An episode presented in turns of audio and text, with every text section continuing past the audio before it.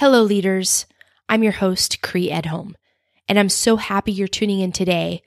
We have a very exciting and, in my opinion, critical topic that we're covering on today's show. Before we dive into that, this episode is sponsored by Leadership Excursion Company, which is a leadership development organization that specializes in leadership training for teams and managers, team building excursions, and retreats for groups of all sizes. Leadership Excursion Company takes a unique, hands on approach to learning about leadership. For example, have you ever been in a position where you had to choose between hosting a holiday party for your team or providing them with a leadership training opportunity to support growth? It's rare to have a budget that supports both, and this is where Leadership Excursion Company stands apart. They offer experiences like holiday parties or team building activities that incorporate a celebration with leadership training. All you have to do is choose a leadership topic, and Leadership Excursion Company will take care of the rest, including catering and transportation. For more information and to book an experience, visit leadershipexcursion.co. So today, if I could sum this episode up into one word, it would be change. To many, the word change is associated with challenge, which means it's more than likely something we don't want to do because it's not easy. However, in terms of leadership, having the ability to both recognize and navigate change is certainly an expectation. On today's show, we welcome Pam Johansen and Shyloh Wehner with Variegate Group, where we're going to get uncomfortable and talk about change. We're going to dive into terms like diversity, inclusion, emotional intelligence, understanding gender from a non binary perspective. And if your first instinct is to skip this episode because of the terms just mentioned, I challenge you to hang in there and have a listen. This is an important conversation. I think we're living in a time where we see not only change, but extreme change everywhere we turn in the way we work, the way we do business, our political environment, changes in the diversity of our population. And I believe that understanding where this change is originating from is key and is, is the place to start. So consider this an opportunity to understand where things are going so that you as a leader have the knowledge and confidence to navigate. And with that, we welcome you to the Leadership Looks Like podcast. Join us as we explore personal stories of leaders who are making an incredible impact in their businesses, lives, and communities. Get ready to be inspired, see things from a new perspective, and learn new tools to help overcome challenges. This is what leadership looks like. Shyloh and Pam, welcome to the podcast. Thank, you. It's great to have you here. Thank you so much. We appreciate it. Yeah, so we have some commonalities. Yes. We, We do. both worked at Zappos in our past, We did. and um, you two spent a number of years there. And now we are running in the same circles, and uh, we're going to talk about your business in a little more detail. But I want to talk about Zappos a little bit. We haven't had anybody on the show yet who's worked there, and um, you know it's such a unique workplace. And people move to Las Vegas to work at Zappos.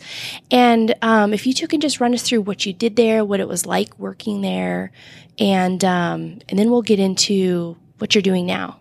Sure. Sound good? For sure. This is Shyloh. Gosh, Zappos um, uh, was incredible. I was there for 10 years, moved from the East Coast to the West Coast to assist in rolling out their apparel division. My background has been in business, uh, specifically in the merchandising world. And so, yeah, what an incredible opportunity, right? I gave them a call and said, You don't happen to be expanding, do you? And they said, Actually, we are. So there you go, the universe, right? And uh, moved my family out in, gosh, 2007 and uh, continued to do what I committed to doing, which was rolling out a, a department, a huge department, um, hundreds of millions of dollars department, uh, and grew a team of, of one to 36 alongside a, a fantastic mentor and gentleman and, and boss of mine, uh, Galen Hardy. And, um, and, and the ride was just incredible working um, with everyone when the company was a bit smaller, i.e., Tony, uh, Fred, Steve Hill, uh, just uh, being having being that close and and and absorbing all of their perspectives, which by the way were very different. Um, the three in particular were night and day from each other, and yet balanced themselves out beautifully. So business lesson number one, right, right yeah. there. Um, yeah. When I left was really don't look, don't look for someone who's mirroring you, but someone who truly compliments you. And, and I have certainly found that, but we'll talk about that later. Yeah. Uh, the most incredible part of that journey really was the last few years, uh, my ability to uh, expand and embrace holacracy, which, um, if most of you don't know, it's it, Zappos is the largest company to take on holacracy, which is basically moving to a flat organization. Right? We heard a lot about it in the press, um, no managers, etc. But really, it was about forming circles around your work, what everybody should be doing out there. And I was able to let go a lot of what traditional management and leadership held tight to, I was able to allow genuinely and truly allow my team to just flourish and expand and take on specific tasks. And I was no longer required to be a part of every single conversation there. And at this point, I'm, I'm a director, right? And with a large team, there were a lot of meetings and a lot of conversations that all of a sudden I could move away from and become so much more productive in other ways. And one of those ways was looking for missed opportunity in our business and uh, stumbled onto two other incredible women in the company, Pam Johansen and Carissa Begonia, and we began exploring how to improve uh, the atmosphere and environment through the conversations of gender and diversity and inclusion. And then it morphed into generational, and it just um, became this. Uh, a journey that I, I couldn't stop myself from going on. And, uh, at, you know, after a few years, ladies looked at each other and I looked at Pam and we just said, now's the time to take all that we've learned and explored and been able to test with a company who was incredibly supportive. I mean, they sent me to UNLV for, you know, a diversity officer training. They certified us and everything. And we just felt like, wow, we've done, we've done our work here. It's time now to take that elsewhere and, uh, and share that with the world. And so, yeah, that was, that was a segue, right? Into, yeah, into yeah. what I mean, we do now. that's what I enjoyed about working at Zappos too was, um, you know, we live in a city that's hospitality centric mm-hmm. and it's just a different type of business model. And to bring a tech company here, and it, when you started working there, it was out in Henderson, and now headquarters is located in downtown Las Vegas. And they've really left their mark, you know, not only in in the retail industry, but also on our city, um, because they moved downtown Absolutely. and have helped the growth there. But also from exactly what you're talking about is being on the forefront of of running business in a different way. You know, really putting the power and the decisions to the, to their teams, um, and uh, supporting them along the way. So, very very unique place to work. Absolutely. Yeah. How about you, Pam? Oh wow, my journey was a lot different. Um, you know, it kind of started, uh, it, you know, for, to me, everything is cycles because I'm, I'm the analyst by trade. So I just look for patterns and cycles all the time. Yeah. And I actually was very, very fortunate at the very beginning of my career to work for a very cultural company. But back in the heyday of the early 90s, that's not what it was called. It was just a fun place to work, you know, and a little company called Network Solutions, which was, um, in charge of all the domain names in the world at that particular time. And it had a very unique culture. And it was one of the places that I really got the most work experience and actually discovered what l- true leadership was really about.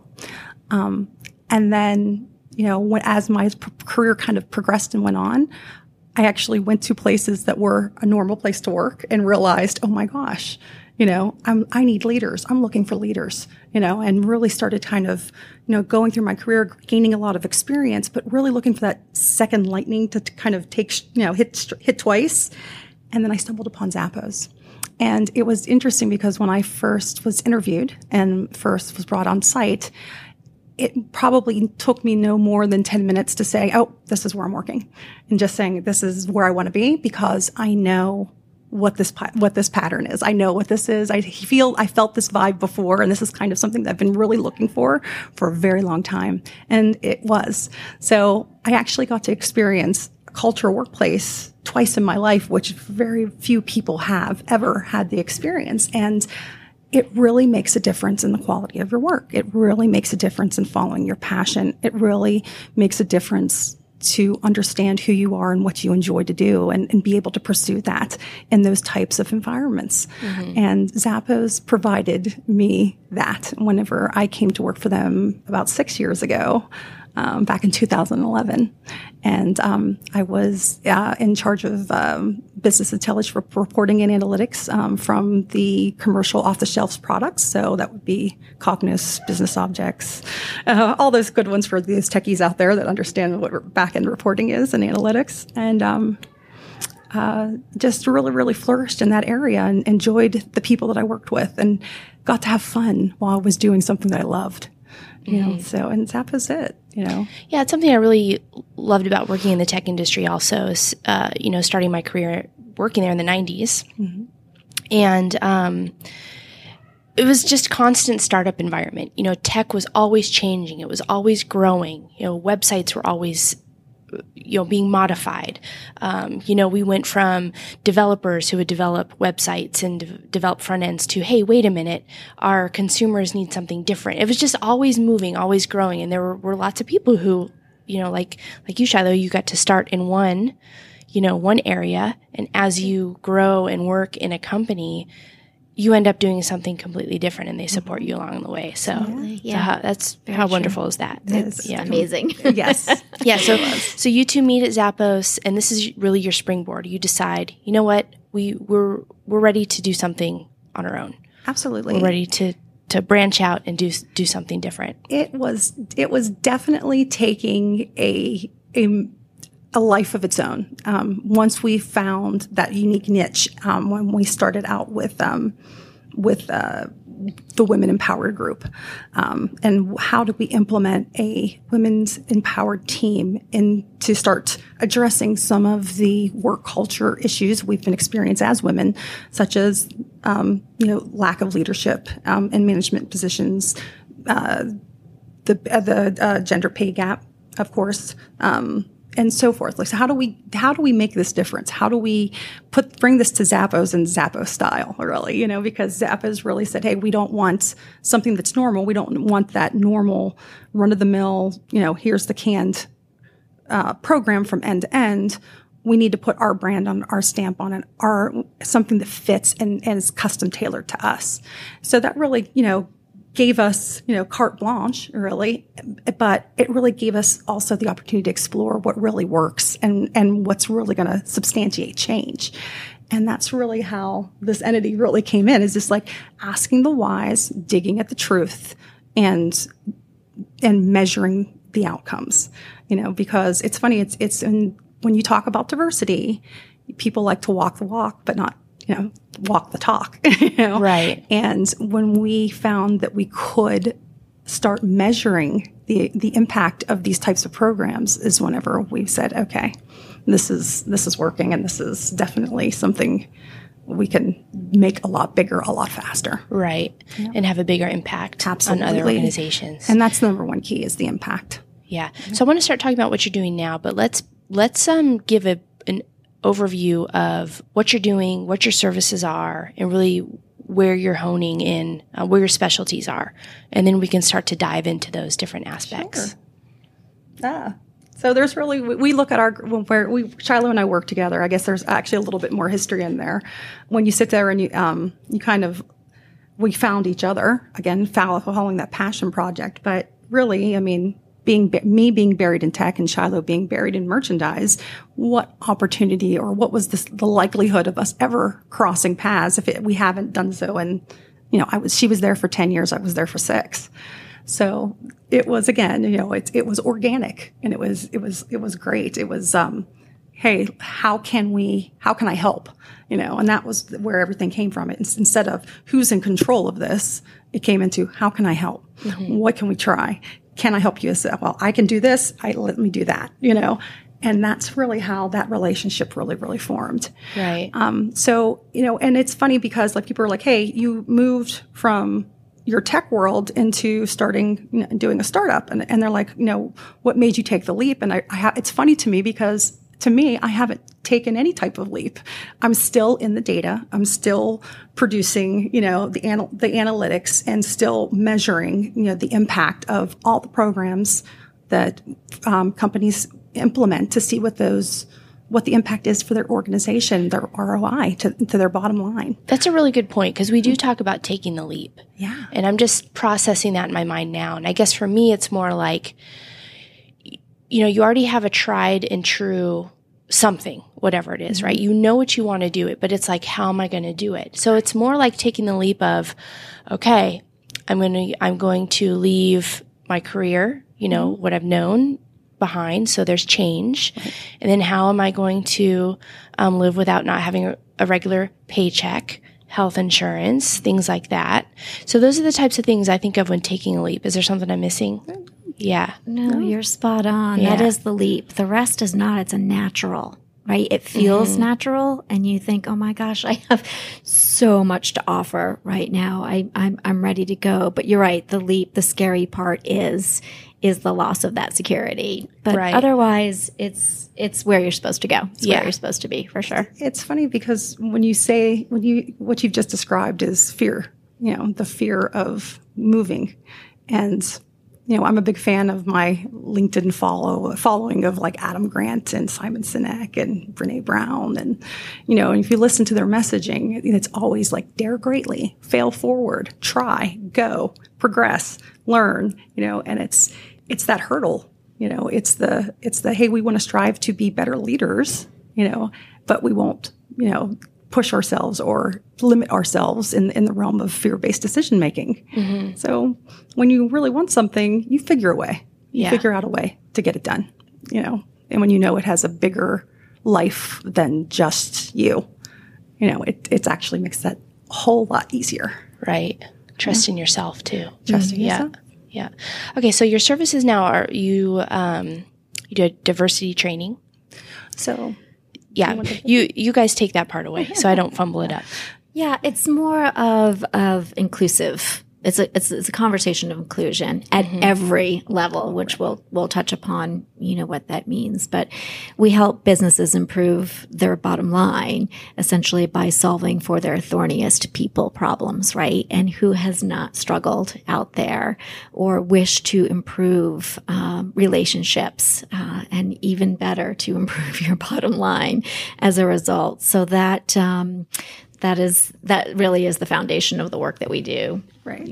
So you know when we when we go into organizations, we have we offer or consult with companies at many different levels. You know, from implementing new programs to implementing tried and trues to even kind of stress testing stress testing their policies and procedures when it comes to inclusive cultures.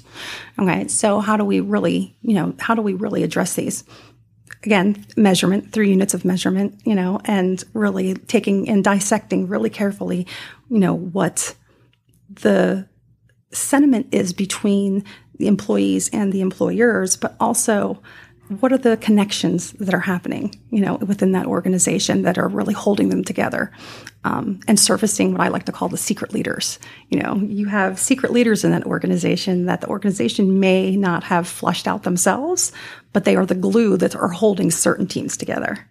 So yeah, so, so I mean that's that's that's one of the elements that we kind of we kind of bring, but when we talk about a holistic program, we really start talking about um, and, and implementing from the very start and get go the emotional intelligence, the emotional intelligence of the organization, the emotional intelligence of leadership, all the way down through the emotional intelligence of their new hires. Okay, and then we start branching off, off and dimensionalizing that thought process further, and and um, you know, uh, attacking, excuse me, not say attacking, but um, addressing um, age, gender, ethics, morals, personality, Personality. behaviors, everything that all comes Yeah. naturally. yeah, And I don't. I think that um, we may not realize those are data points. they are all data. and it and you know anytime you you collect data it, it helps you tell a story yes, you know and sometimes it's hard to think of it in those terms you know because you don't want to i mean you're you're talking about emotional intelligence and then you're saying hey we're going to collect these data and w- this data and we have these data points mm-hmm.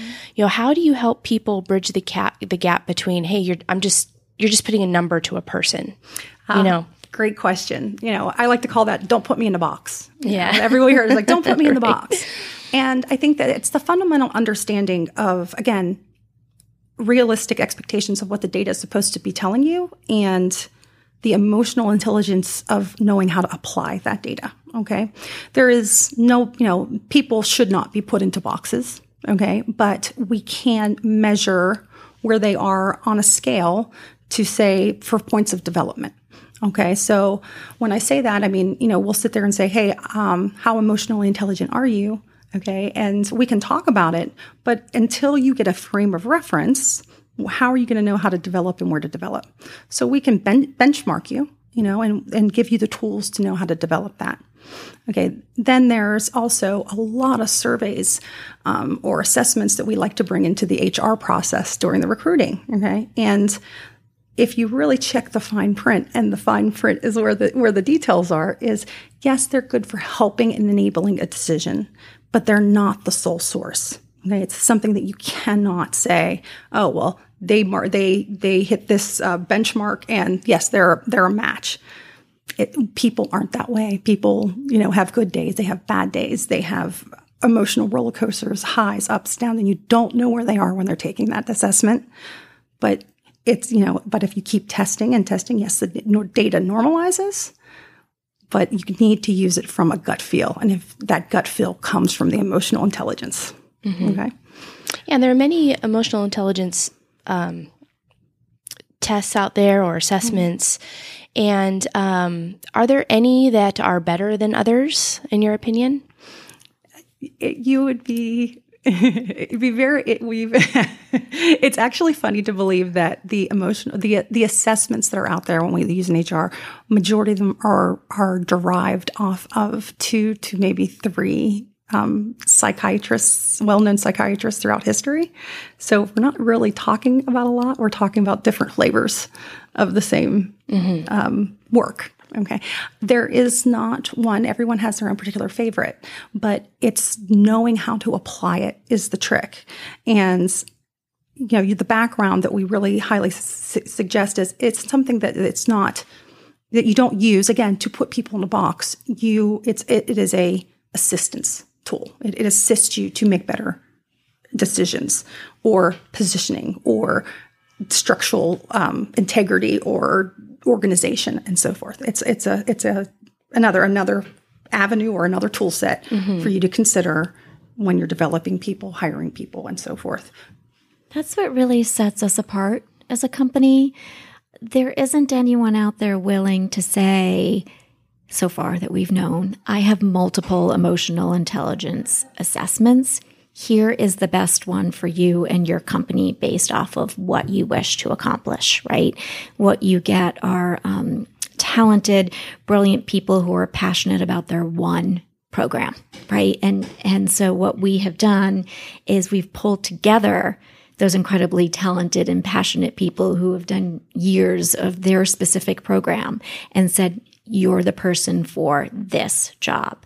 But we're able to go in and diagnose and assess from day 1 who and what you really need rather than you, to your point, fishing for which emotional intelligence test is the best. Mm-hmm. Which, what do you mean? Personality, I've heard changes. Why would I want to test my folks for personality?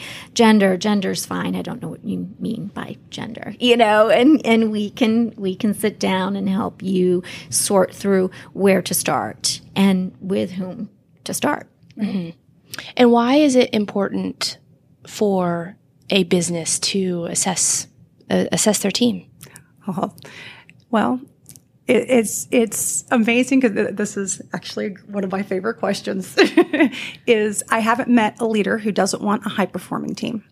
Okay, and when you're assembling your team, it's almost like uh, a professional sports and assembling your, your ball team. Okay. And it's, you want the best person for the job and know exactly what they're doing, what, how they need trained, where they are, and so forth. All the tools to make them successful, to make you successful as the, as the leader.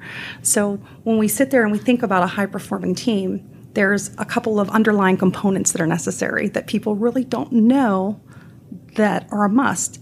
And there is a certain degree of stress that actually is good for the process. You know, it's, but it's understanding how to select the people that have have the right amount of stress and also the right amount of emotional integrity to be able to respect one another to work together as the team. Because once you get out of balance, that's whenever productivity is impacted, and we hear about the rapid decline that happens within the organization or team settings. You know, and, and leaders must be vigilant.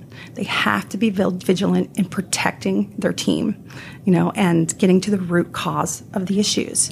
Just, you know, you might have a great team and they're functioning great this year, but next year something had happened.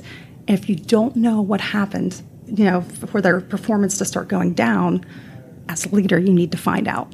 Okay, and it's that is those one of those that is when those one-on-one conversations, or the coach per se, needs to know what's going on in the players' lives. Mm-hmm. Okay, if they, he doesn't know, you know, he he has a game to play, and it's going to be it's going to impact them on the field.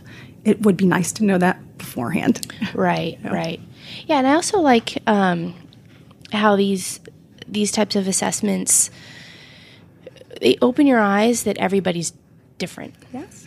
And it's such a fantastic tool for a leader to have just to know not only just the, a leader of a team but but each member of a team mm-hmm. just to kind of understand hey not everybody operates like I do not everybody handles situations like I do and it it brings in a respect um, to a team and opens their eyes to to something different. And that was always my favorite part mm-hmm. of um, assessing my teams within an organization, you know. And I remember lots of times I would, you know, if I had to have a difficult conversation with someone or if I needed to start working more closely with somebody, I would bring up their, you know, their results yeah.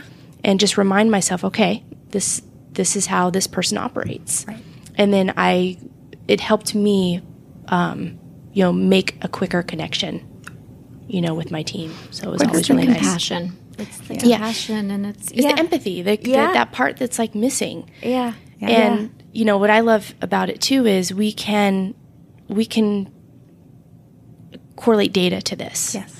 And that's what we're also used to um, looking at, mm-hmm. you know, as as business owners or in corporations. It's like, okay, what is going to impact my bottom line? And if you can make the connection between empathy and the bottom line mm-hmm. You know that's that's the hope is to to introduce that into a working environment right? And this this is the way you could do it. The, yeah. the, the keys of leadership here we have to understand in today's day and age especially is you know when we talk about high performing and we talk about stressful work environments a high fast paced work environment we also do not really think or take into consideration burnout Okay, you know, we know fundamentally, logically, that that pace is not sustainable. So, how do you rest your people in between so they don't burn out? And those are the components, are the high level um, leadership mindsets of today. Okay, because people know how to lead. They know the differences between what a manager and a leader is, but what really separates the good from the great, you know, and that is really that that component of being able to listen, adapt, adjust, and progress. You know, and that's those are the skills that they have to master to be a truly exceptional leader in today's environment. Right. All right. So you have a potential client that wants to work with you. What's your pitch? What you know? What are you telling organizations? Um, when they, when you want them to be your client or when you know you can help them? Oftentimes, uh, they will come to us for the help. Uh, and it's interesting because, well, they haven't really assessed whether or not that's the area that they truly need the guidance. Oftentimes, we'll go in and, and sit down and explain that the foundation often is emotional intelligence. the training there really is going to catapult them uh, into growing more naturally in the other areas that they feel they might be struggling.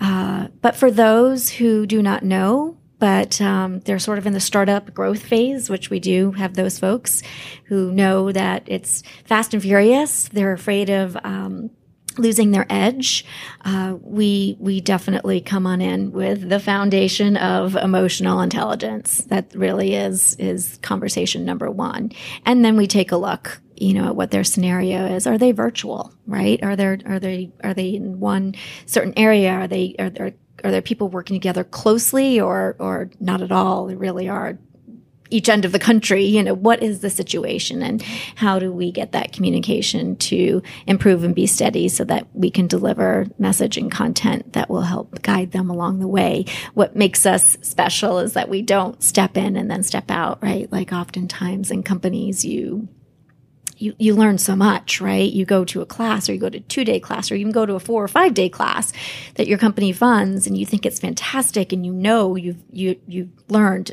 and taken away so much. But A, what do you do with it? B, how do you explain it to others? You, you can't.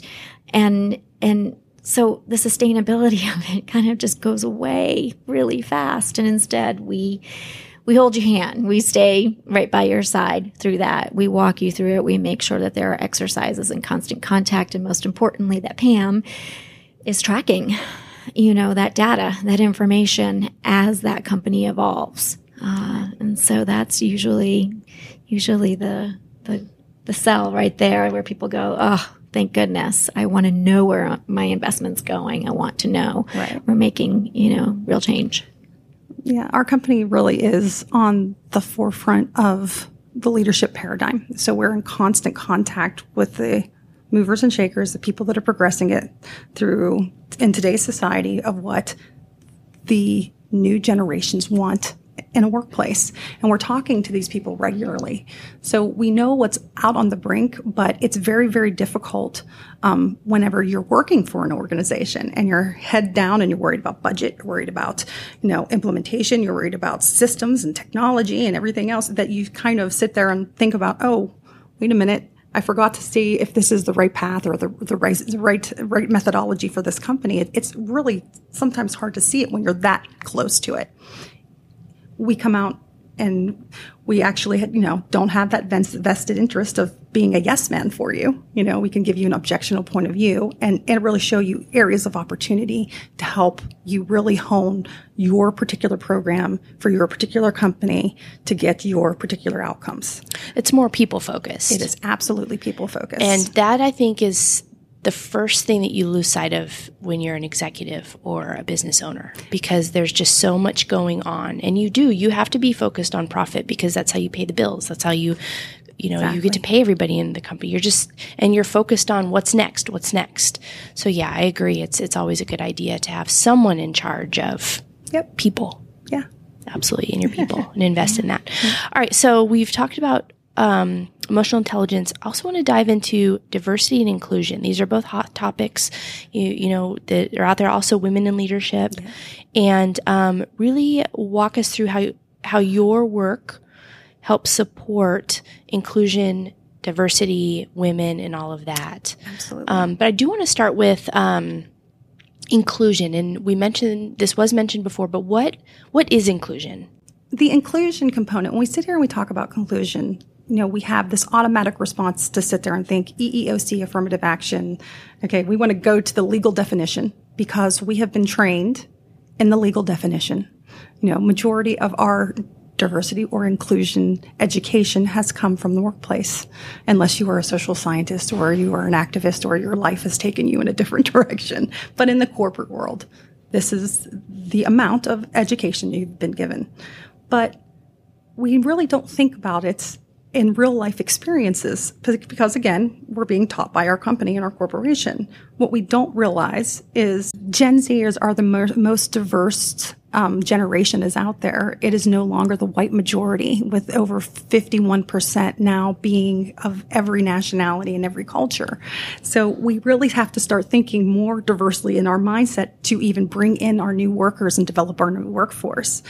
All the way through when you also think about you know, age. Okay. Well, we still have a lot of tradition. We have some traditionalists, a lot of baby boomers, a lot of Gen Xers, and uh, the huge, overwhelming number of the millennial generation that have now come in as well. There have been a lot of struggles in in in mindset just between the generations of what they've experienced when they were working at that particular age.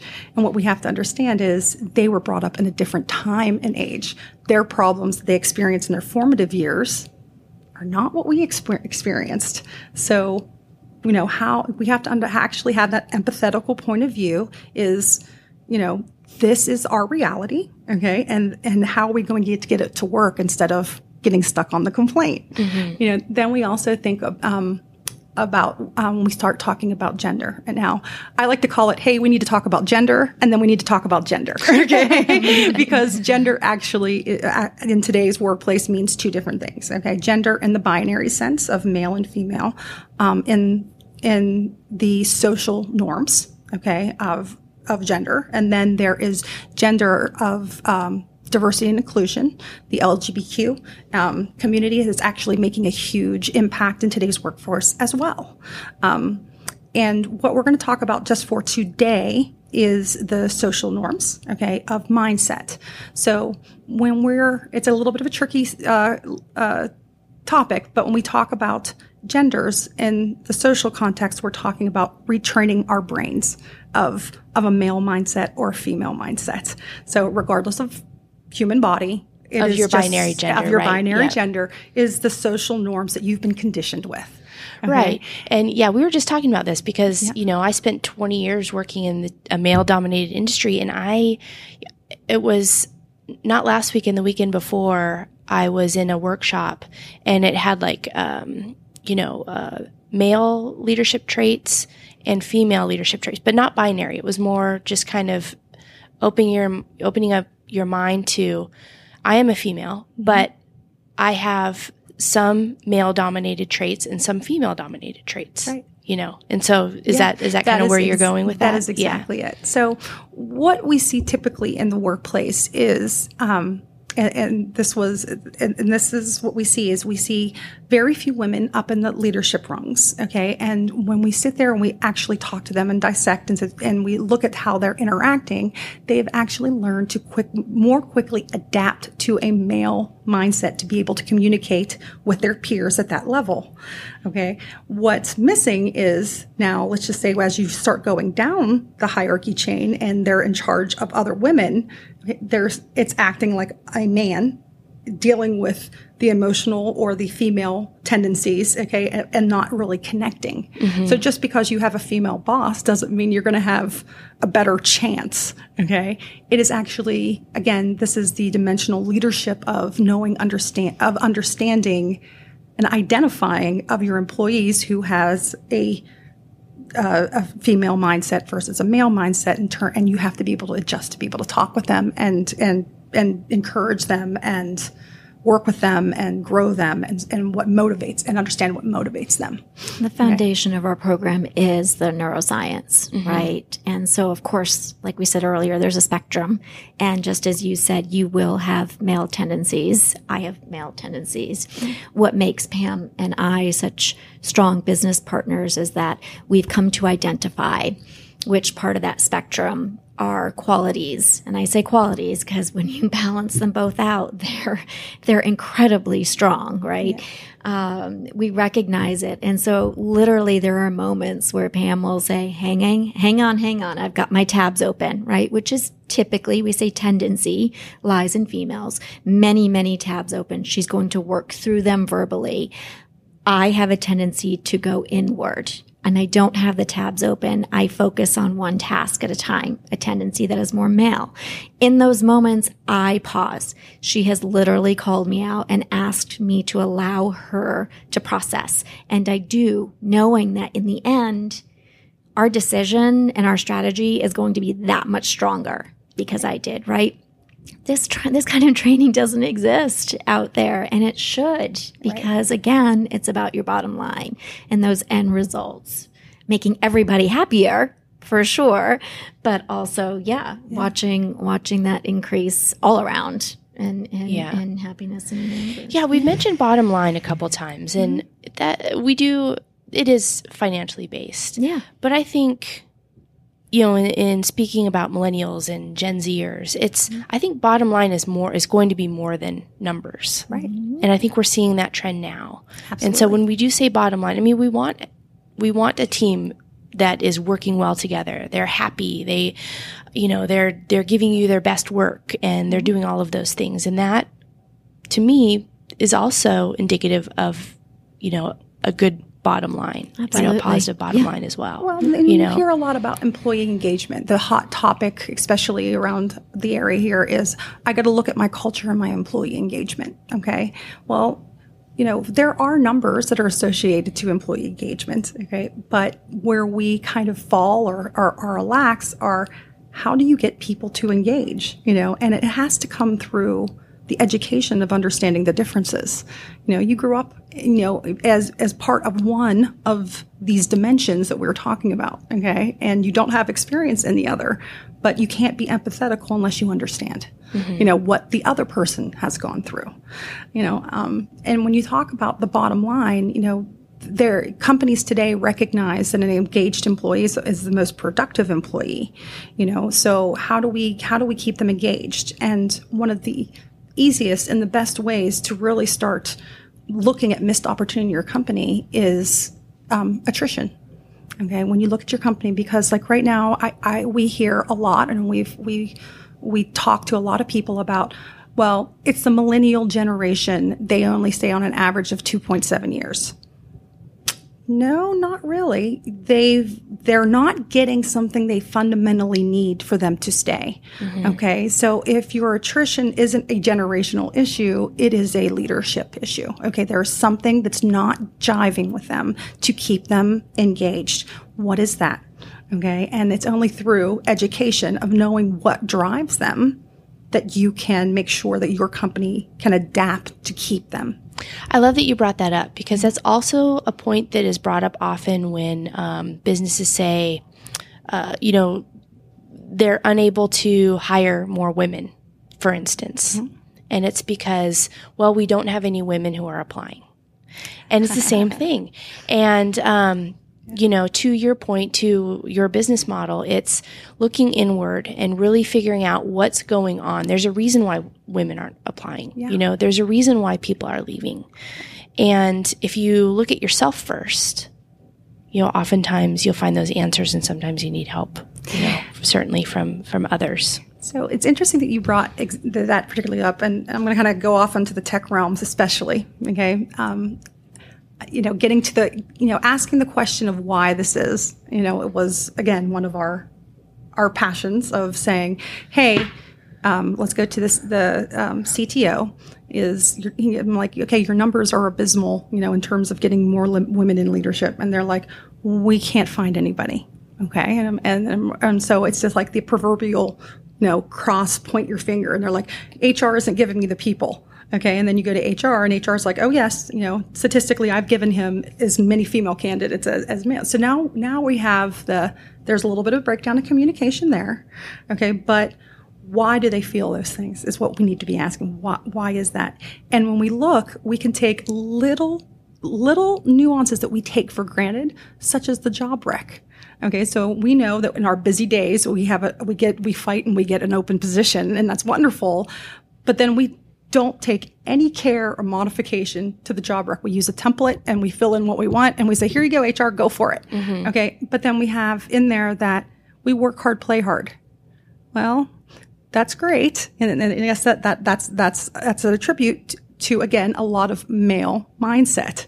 Okay, uh, you know, women would sit there and say, you know, you're equally rewarded for um, for performance, you know, or you can just change up the verbiage a little bit to make it more accommodating, you know, that it's not a male dominated society, you know, or a male dominated area, or we're trying to bring that in. You- It's just in the, let's kind of scrap that. Let's go back. No, I, no, that's good because um, I like where you're going with that. Like for instance, you're you're applying for a job and you have your resume. Right. You don't send the same resume out to every person. No. You look at the job destri- description, mm-hmm. you research the company, and then you change your resume. You write a different cover letter. Mm-hmm. It's the same. It's the same kind of thing. It's the same. Yes, it is exactly you know, the same. and you're absolutely right. Is taking that extra care into what type of, of person are we looking for? Who do we want to attract? And not mm-hmm. only that, we're not just putting words on paper. right. Correct. You know, Exactly. we're It's not we're a copy and paste. yeah, Yeah, exactly. Definitely. Exactly. You know, what does work hard, play hard mean? You exactly. you know, Most like women, most hard. women actually fear it because the play hard means after hours, Right, Exactly. and Or- so yeah. you you immediately, you know, that's not attractive. That's not an attractive option, Right. And um, so, yeah. And then another thing, another when it comes back to the job recs, an in- interesting statistic that's out there is is um, understanding how women react to not just let's just say a properly wo- worded job rec. You know, we have on there what I like to call the purple unicorns. Okay, so it's you have maybe eight to ten requirements, and then and then you also have your nice to haves. Okay, job description and your requirements are in the in the job rec, but they all they always describe a purple unicorn. Okay, that this person must be this, and this person must be that, and this person must be this, and you know, and it really this one person you're talking about maybe a blend of four or five different jobs that people are like, well, I can grow into this, or I can do that, but the statistics come in and saying that when a, when a female looks at that job rec, that she has a lower threshold of acceptance in those requirements than a male. So a male will say, "Oh, well, I got eh, 40% of what's on there. I'm going to apply." A female has to have 60 plus percent to say that she's going to apply. So again, Yeah, and you, you talk about the purple unicorn. I have seen job descriptions put together based on a person that used to work in that spot, and the ones that are um, have multiple responsibilities tend to have been a woman's responsibility. Also, Yeah. you know, um, when women come in, they tend to take on more, and they can they tend to take on more roles and take on you know more responsibility. So it's something else to be mindful of. Make sure that when you're putting those job descriptions together it's not based on a person that purple unicorn you know but it's what are your needs and, and really assessing what that that's that right. is. You- you yeah. Just as you want the can- candidate to custom tailor their their application to you, you need to do the same in, in terms of custom tailoring the job rec to the right person Yeah. that you're trying to attract. yeah so we've covered a lot of ground on this on this conversation so far i mean it just goes to show that things are changing yeah, Um, rapidly. very, very rapidly. Um, millennials now make up a majority of the workforce. Um, in Southern Nevada, we have the most diverse population in the United States, Yes. and it's here.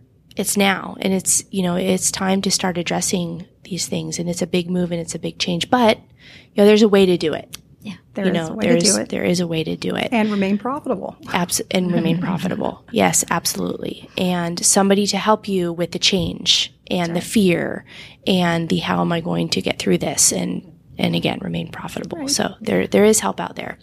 I want to cover really quickly. Um, normally, I ask an individual question. You know, what is your definition of leadership? And I am interested in hearing that. But I, I would also like to know in your research and in your work, really, what leadership traits, if you can summarize it, are you seeing um, that, that people should have? You know, if they if they want to climb the corporate ladder, or if they they want to be uh, get that promotion or be in that leadership position within their company, what are you really seeing um, with your data? So again, I mean that kind of comes back to so in the data, let's put it this way. So in the data is is men and women equally want the same characteristics and traits, okay, based on the generation, which like you said, you know, it's more than 50% of the work population are now millennial, okay? And adjusting to what what leadership really means, okay, is what we're not listening to. Mm-hmm. Okay? And we have to also understand that that that generation is now in in a different stage of their life as well. So there's two elements now that yes, they've they might have said, "Oh, hey, what we initially thought gen that millennials wanted, it's it's now it's changing." So so how do we understand what leadership is to them? Okay, so the the number one thing is what aren't they getting, and it really comes down to fundamental things that people want to learn, they want to grow, they want to progress. Okay. And if you're not covering those, those three needs and, and those priorities, that is what is driving them away. Okay.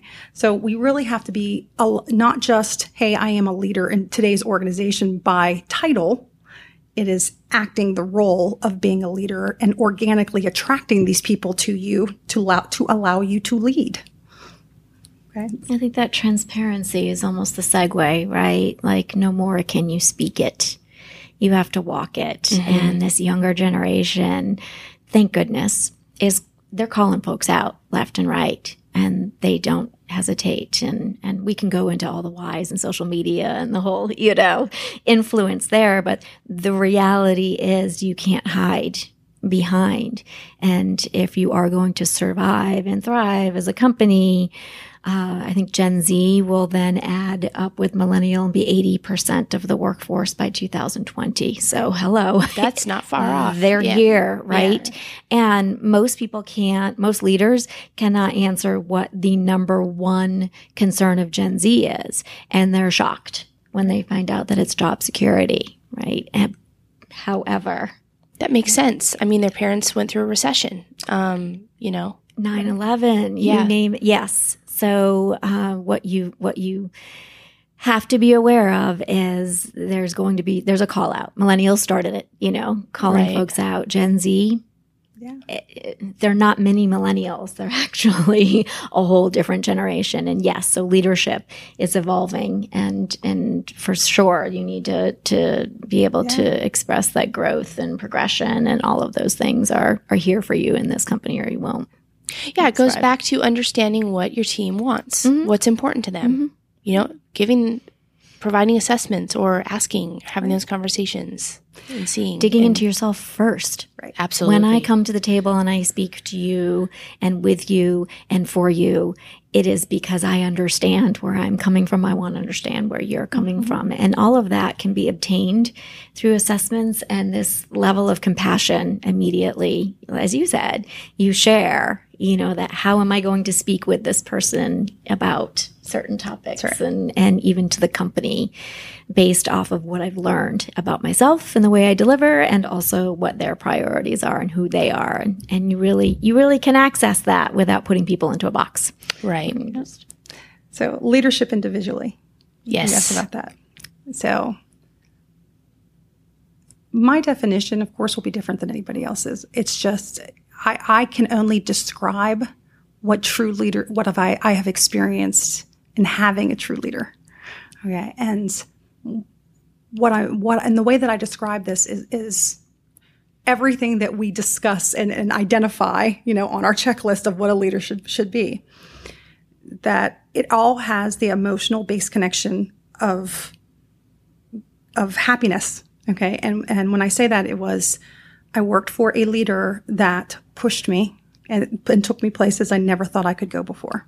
I also, uh, she recognized talent that I didn't know I even had.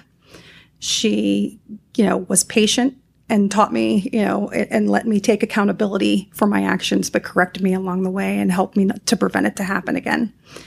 I was excited to wake up and go to work every day because I was going to learn something more and I was going to have fun doing it because the team together actually was very fun to be around. We we enjoyed, we joked, we had a we had a good time. Um, so that environment, what she enabled in, in, at that particular time and, and created, was a leadership environment for her people to thrive and succeed and progress. And she was respected for that.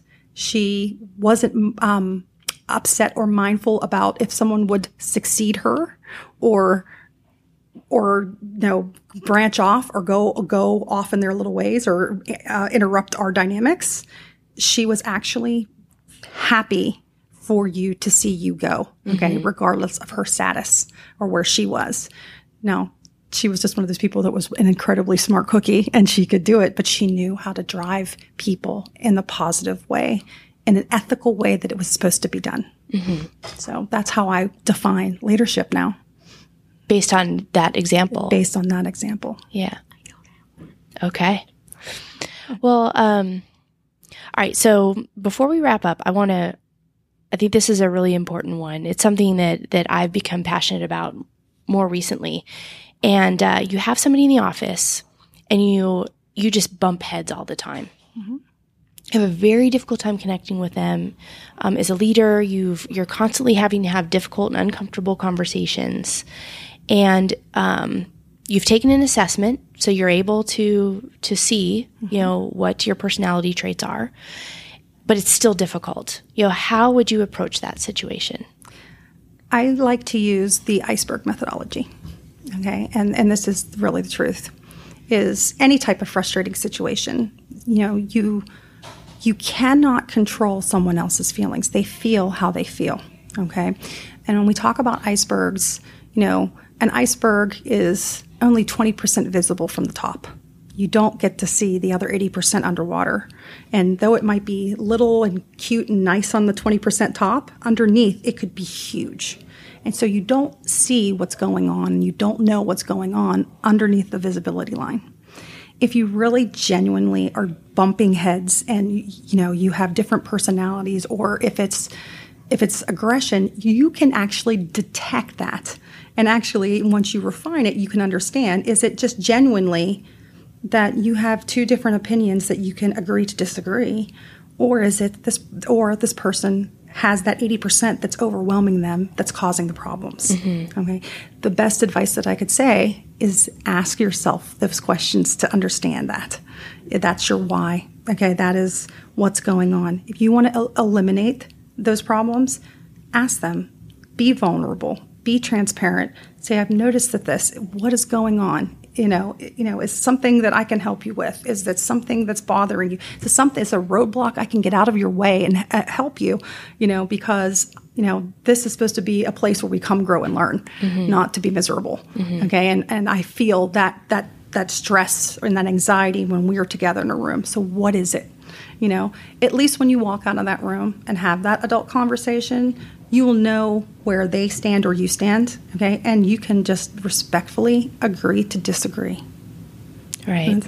We actually, and that was a beautiful way to word it, but to add to that, we actually um, have a, a, class on, well, multiple classes on this, right? Um, this is so common in the workplace. And um, it speaks to congruence, right? It's you're walking away. Look at the part that you're playing in this. You know, you're walking away each day absolutely exhausted from this interaction, which is then spiraling into I'm angry that I'm exhausted. And so, how do you remove yourself professionally from that situation. And we were just, um, we were just at a meeting with um, one of our team members who said, you know, look at that other person as if they were your client. Back away for a moment and treat them for a little bit just as if they were your client. And all of a sudden, you will notice that your mindset has shifted and you will start to unearth some of what Pam said the ability to then pull them into a deeper conversation of, mm-hmm. I like this better. You know, I want this to continue. We've broken some of that cycle. How do we make sure that we don't fall back into it? And uh, we have lots of lots of tips and tricks. But yeah, everyone's experienced it. Yeah, it's tough. Yeah, it is tough. tough. I like that. Um, you know, think of them as a client mm-hmm. because the client's always right, which yes. means you've yeah. got to be open to um, hearing them and, yeah. and understanding. Right. Awesome. Yeah. Well, Shyloh and Pam, thanks so much for coming in today. Thank you for having us. It's been so much, much fun. This. As always. As always. Yes. Thanks, great. This episode shines a light on differences and change. And if you are looking for more guidance from here, Shyloh and Pam can be found at variegategroup.com. So stop struggling and get the help you need. Also, if you have not booked this year's holiday party yet, Leadership Excursion Company still has some availability. Take advantage of an opportunity to combine leadership training with a unique and impactful way to celebrate this holiday season. Visit leadershipexcursion.co for more information. Thanks as always for tuning in, and we'll see you again next week.